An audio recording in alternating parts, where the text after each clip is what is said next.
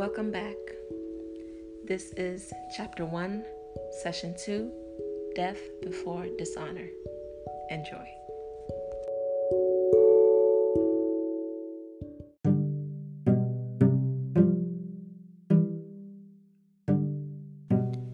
Even with the trauma of physical punishment as an ever looming threat, I can honestly say that I had a happy childhood under my grandparents' care. I knew they did their best for me, and I will always love and cherish them for that care. Because everyone I knew was experiencing the same kind of physical punishment for any of their misdeeds, mine did not seem especially significant. We, all the children I knew, were all under the same fear of beatings for any measure of disobedience. It was the norm. I did not know that all parents did not resort to such means of punishment until I came to the United States. In sixth grade, I was recanting the story of one of my many instances of severe beating in Nigeria while on a school bus filled with my middle school classmates. I had them eating out of my hands, completely enthralled by my stories. By the next school day, I was ushered into the guidance counselor's office, who wanted to know all about any abuse happening at home. The light bulb went off immediately, and I told her that my stories were of my upbringing in Nigeria, not my current reality at home with my parents. I would later learn that any such attempts to instill your children with the knee quaking fear of authority that we knew as part of our childhood would end them in the custody of the Department of Health and Human Services and possibly foster care. I was under the same roof with both my parents for the first time in my life. I was not about to lose them over some sensationalized stories of my 10 year old imagination. At 17, I experienced a new beginning as I went away to college. After seven years of living in America under my parents' care, it was time to test out my long held belief system. Everything I knew was challenged and everything I claimed to be was put to the test. My love for Christ, a passion I wholeheartedly proclaimed just a year earlier when I rededicated my life at the age of 16, began to dissipate rapidly. At home, I was as close to the perfect daughter as I could get. I did well in school, graduated high school with honors. I never went out on the weekends. I had no friends outside of my youth group. The two friends I kept close during the school year were the only other escape.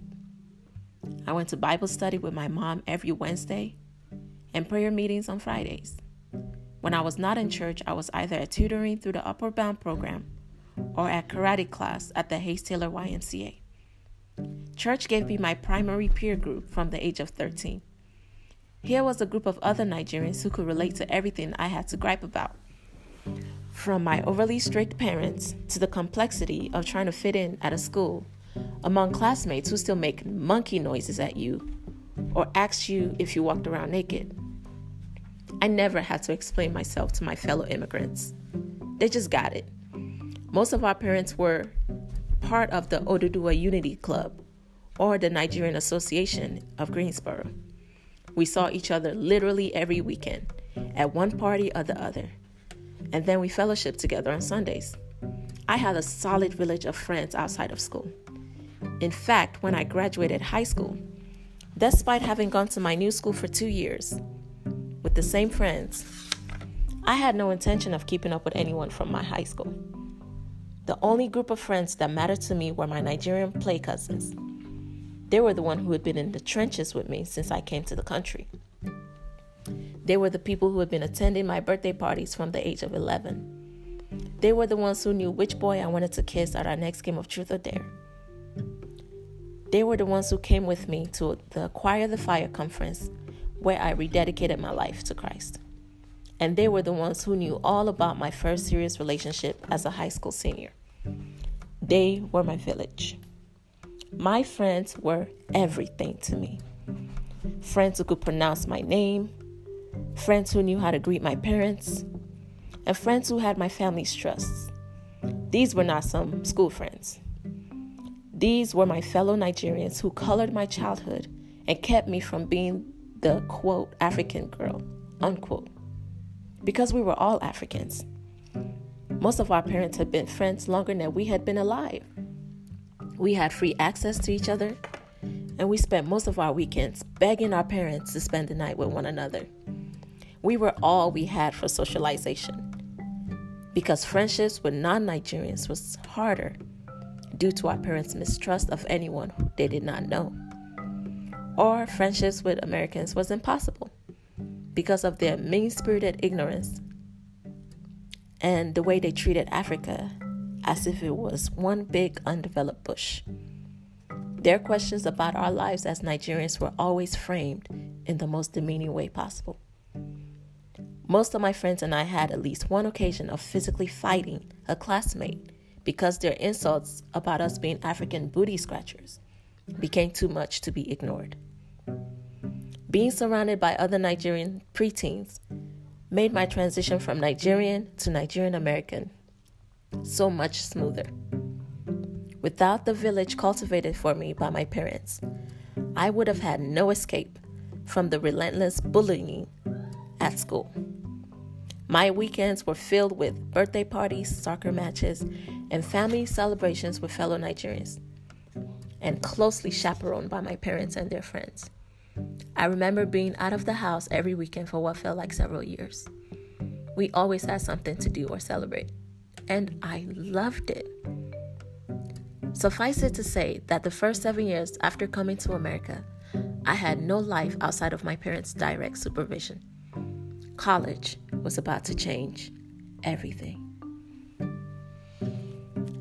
When I arrived on the campus of UNC Charlotte, it seemed to be the place where anything was possible and my whole life could change. The entire campus seemed filled with possibility. I could not predict who among my classmates or professors would change my life in the best way possible. I was dreaming of a future that included lifelong friendships, forged in the fire of our undergraduate experiences, romantic flings, and the professional contacts that would lead me to my dream job as a six figure earning corporate attorney at a top tier law firm. The future looked wide open, and I was ready to experience it all. Every day for the first few weeks of classes felt like the day my life could change. I was meeting so many new people from all over the world. In college, I met fellow students who were headed for state and national political seats, children of top world leaders and executives, and even someone that went to high school with the newest American Idol. I was living my best life. It felt like I was worlds away from my sleepy little existence in Greensboro. If it were left up to me, I would have never moved out of Charlotte. Not only did the city house the school I loved most, the life I lived both on campus and off made me feel like I was living my own version of Sex in the City. With fabulous outfits, apple martinis, and an endless possibility of romantic prospects. Within weeks of freshman orientation, I was caught up in a life that largely revolved around alcohol but it, I excelled academically.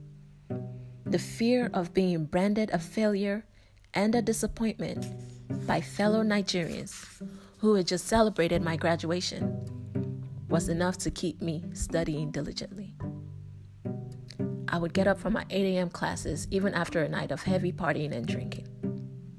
My first semester of college was an academic triumph and a spiritual disaster. For my 17 years at the time, my village had drilled it into me that my job was to do well in school. No one expected me to work until after college, but they fully expected me to land at the top of my class. Failure was not an option. The pressure to succeed academically was immensely beneficial to me. It kept my nose to the grindstone and I got special joy out of seeing A's on my college transcripts. What I was not prepared for was the transition from being under my parents' thumb to becoming my own woman and being solely responsible for the day to day decisions I made about my health, my friendships, my relationships, and my future. I did not realize I was ill equipped for that level of freedom until my freedom led me to spiritual bondage. For the first time in my life, my primary social group was not the same Christian Nigerians who had been with me all my life. There was no joint sense of familial obligations that tied us together. We did not have parents who held us to extraordinarily high expectations. There were just some things that Nigerian young people did not do and live to tell about it. Partying wildly and flunking out of school because of it was at the top of that list. Other such banned activities, not to be named among Nigerian youth in the church, included associating with anyone who did not operate by your same code of ethics. Show me your friends, and I will show you who you are said every Nigerian parents ever since the beginning of time. Fraternizing with people who were not college educated by choice rather than circumstances, and who operated on the outskirts of the law, would have been deeply frowned upon by my parents and elders. So, going to college and meeting people who routinely broke the law as a way of life was exciting and deeply intriguing for me. They were so different from my friends from youth group. College was as basic an expectation for me and my fellow immigrants as high school is for every teenager in America. Of course, you were going to college. What was the alternative? Work? Who was going to hire you without an education? We all had to go to college. To be between the age of 17 and 25 and not in school or graduated with an advanced degree was to be judged. The question, What are you doing with your life? will be the unspoken inquiry from every adult in your life. To meet my non Nigerian peers through college and realize that they did not hold the same heavy weight of expectations that had been handed down through my lineage was absolutely fascinating. You must excel. You must graduate with honors. You must get your master's you must get your PhD. Anything less than excellence is unacceptable. I had friends who flunked out and went back home to live with their parents. In my household, that would have been a suicide mission. I remember going to a house party with one of my college friends who lived in Denver, North Carolina. Who knew North Carolina had a Denver? I didn't. The party was a gathering of his friends and acquaintances from high school and middle school. Most of them still lived and worked in town, and those in college were the minority. For this group, college was not an expectation. No one looked down on you if you chose something besides higher education as your path forward. Once again, an alien concept to most Nigerians. I was an adult before I heard of a Nigerian young person pursuing an alternate path after college. And by alternate path, I mean a decision that does not include more school, another degree, or a career that would pay for you to get more degrees. Back when my husband and I were just family friends, one of his younger brothers joined the military after college, and our community lost our collective minds. You would have thought he joined a circus. We could not believe it. Choosing a military career when your family had no military background was such a foreign concept, and everyone had an opinion. Those of us who had access to him tried to convince him otherwise. Go get your master's degree was probably the most recommended plan of action.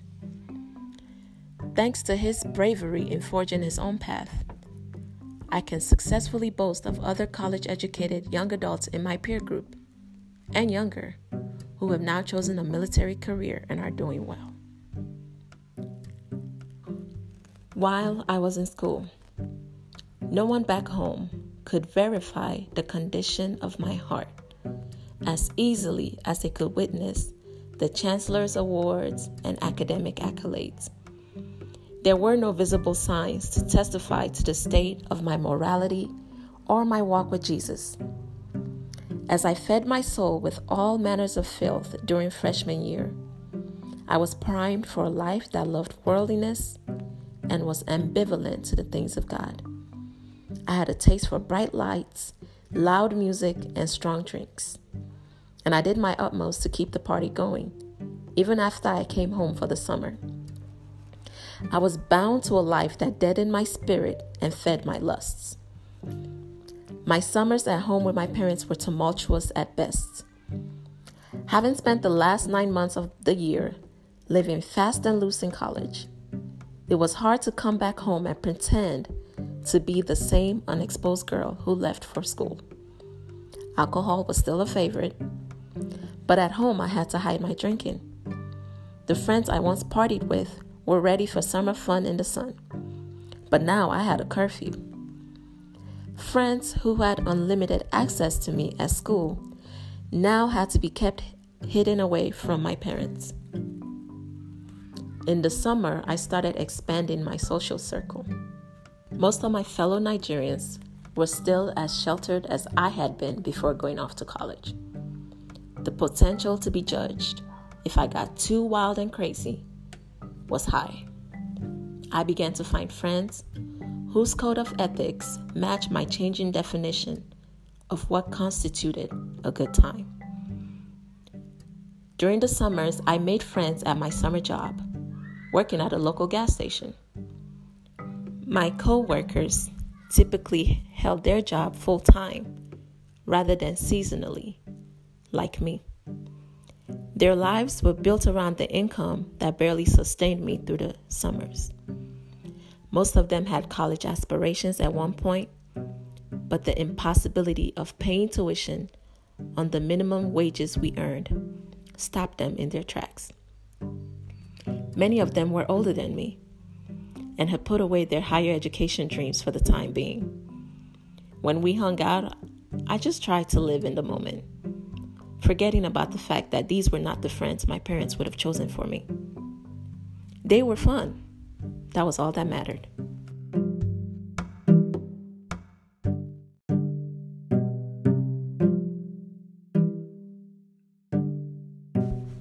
Some of them were already single parents of young children, while others were looking to get married and settle down. But they postponed the notion of marital stability until they had, quote, a better job. I got a rare glimpse into the trap that poverty wages sets for so many unassuming young people in our community. When you do not have the privilege of parental support, you come to America to get a better education, only to realize that it costs a serious amount of money. Now, imagine being new to the country with no support system and trying to pay tuition out of pocket. You work to cover your tuition only to realize you can never afford your education while also keeping a roof over your head. So you work harder. You try to cover your living expenses as well as your education, but your wages remain the same while everything else gets more expensive. Before you know it, it has been years and you are still in the same position as when you first began your journey towards higher education and still too many years away from completing your degree. You can't get a better job because the job you have is the only one that will hire you without an education. And thus, the rat race is set up so that bright eyed 20 year old men and women grow into their 30s and 40s earning the same wages as high school graduates working a summer job. Imagine trying to support multiple households in America and in your homeland on the wages that amount to a high school student's play money. Money for non essentials and wants rather than income that is needed to feed and sustain your family. Working with grown men and women whose futures were already decided for them made me that much more determined to forge a path of success through higher education.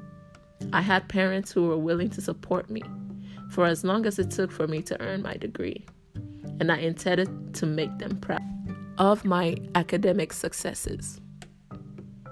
In my college years, I flirted with disaster and courted catastrophes. Between drinking so heavily that I would forget whole blocks of time, as an entire night often drew a blank in my memory. What happened after we left our apartment? How did I get back home? To forming friendships with men who were only looking for an opportunity to take advantage of my alcohol induced blackouts. To practically jeopardizing my academic career and life by getting into vehicles with people I barely knew, who, unbeknownst to me, were carrying contraband that could have seriously upended my life and landed me in the criminal justice system. I played fast and loose with my life and my future. When I think too hard about it, it is a miracle that I made it out of college alive and without injury. At least not the visible kind. College brought me many guy friends who were always potential boyfriends, but for one hindrance or another. College also brought me genuine sisterhoods with friends I still hold today. I graduated with high honors, but I also graduated with many more demons than when I first went in. I added another assault to my list of traumas and packed it along with my college textbooks never to see the light of day again. When I went to law school, I began again as an adult who was old enough to do anything that my wild imagination could dream up. For a moment, I attempted to keep some level of decorum. We were professional students after all. Did I really want my new classmates to pen me as the party girl of our law school? Not particularly. So I did my partying away from school. I was still a diligent student. I never missed class. I met regularly with my study group for four hour stretches of reviewing our class notes, outlining and discussing legal concepts and theories.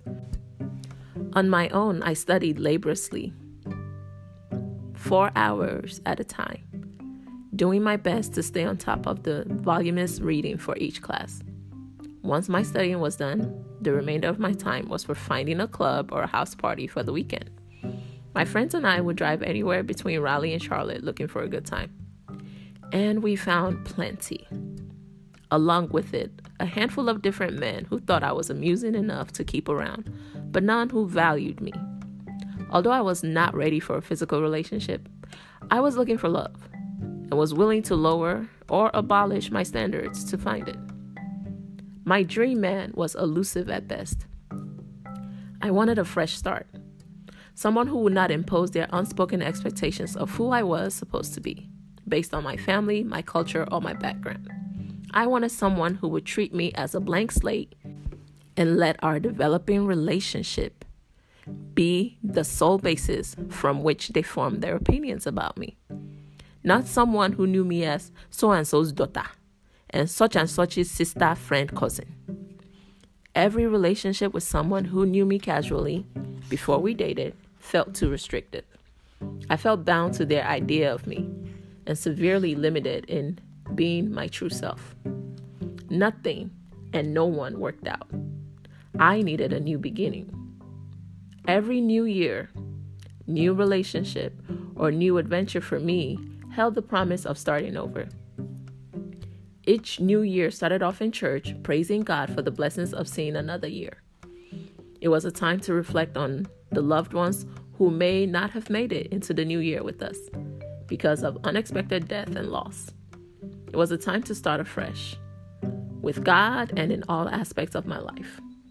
As I grew into my 20s and out of my parents' direct supervision, I would start the new year in church and then immediately go to party with my friends.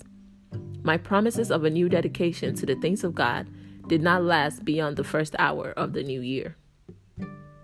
A new relationship gave me the same feelings of optimism as New Year's Eve. It was a brand new chance at love that would last a lifetime instead of just a moment. It was a chance to build with someone who would not beat me over the head with the baggage I already came with. One of the most thrilling new relationships I entered was with someone from my childhood. It happened quite by accident. We knew one another for years, but I had never seen him in a romantic sense. But one day he showed interest and a relationship blossomed. Before this romance, I had only been in one serious relationship. Even after we broke up, those who knew us individually would not stop linking us together romantically. It was frustrating. I was desperate to be my own woman, and the new relationship that came out of nowhere was my opportunity to finally sever the link from my previous romance. I fell headlong into romance that traveled at breakneck speed within a few months. So much so that when the relationship ended abruptly, I felt like my world imploded. 10 months after our breakup, I was still struggling to move on. I mourned the loss of my new beginning more than anything else. This was the romance that should have changed my life, and it ended just like every other romance before it. It never occurred to me that God would be my new beginning. Twice a year, I was at conferences for fellow young Christians. I had become familiar with the presence of God. Although the worship was intoxicating, the message is convicting, and my tears plenty, the change did not last. No more than two weeks after each conference, I would be back to my old patterns. It felt like God was not big enough to change me. Little did I know that I had not experienced genuine repentance at these conferences. Yes, God's presence was there, tangible enough to expose the filthiness of my own lifestyle as compared to the holiness of His presence. But I was experiencing emotionalism rather than giving way to true conversion. I thought because I had a good cry and was genuinely sorry about my past misdeeds, the emotions of regret would be enough to fuel a new life when I returned home. Unfortunately, emotionalism is a poor replacement for a heart that is genuinely submitted to Christ and the Word of God. I did not realize how badly I needed to begin again in my life until I took stock of my life. By the time I was 26, I was carrying the weight of abuse from several sources. I was carrying the weight of poverty and lack that invaded my mindset and poisoned every opportunity that was presented to me. I was carrying the weight of a broken sense of self since my first abuse happened at the age of 11, long before I had a good grasp on who I was or who I was intended to be. The abuse was most traumatic because it stripped me of my ability to be candid with my family. There was no way to tell them the truth without changing how they viewed me, and that was not a risk I was willing to take on. I envied anyone who had truly lived a sheltered life and had been protected from the weight that was dragging me down in all of my personal relationships, both with my family and my friends, and my romantic prospects. Women who did not have my stories of being assaulted, who were not damaged goods, who were still waiting on their first relationship, who seemed like the shiny prize that any man would want. I was not them. I had to settle for whoever would have me. He no longer had to be anything on my list. He just had to be good looking and good enough. No truly good man would want me anyway. The man I could attract must be flawed in some way for us to have anything in common. So went my thinking. And with that dangerous mindset, I pigeonholed myself and effectively cut off my own ability to cultivate and enjoy thriving and functional romantic relationships. The future of my love life was written in the cards. There was nothing I could do about it. As I took further inventory of myself, I realized I was also living and re- reliving the trauma of sudden lack.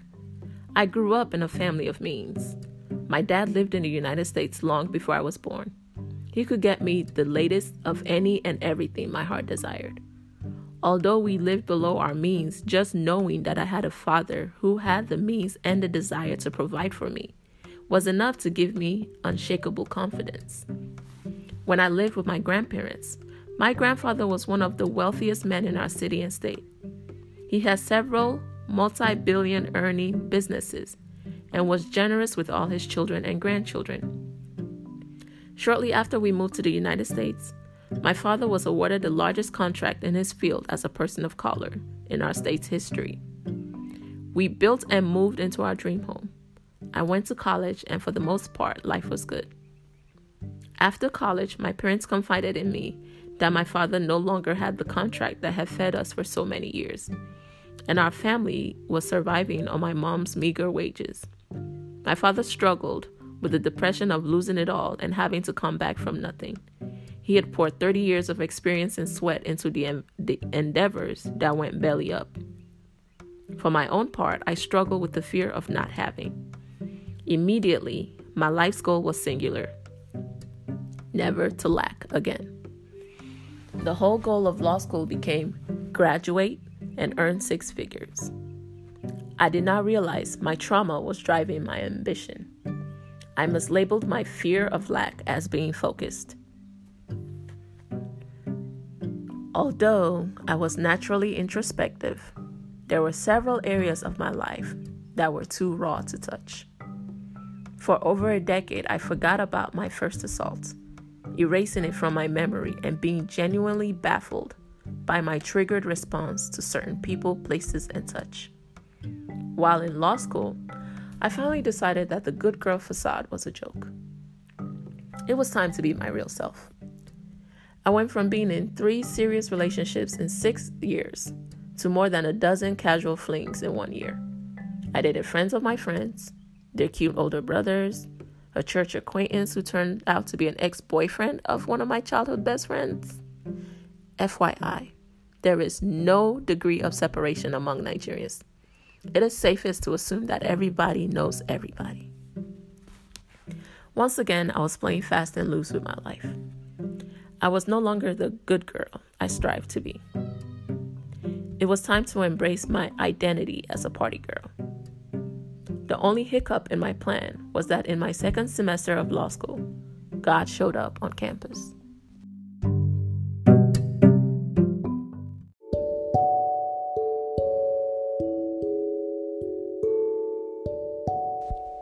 This has been Chapter 1, Session 2 of the Memoirs Podcast Death Before Dishonor.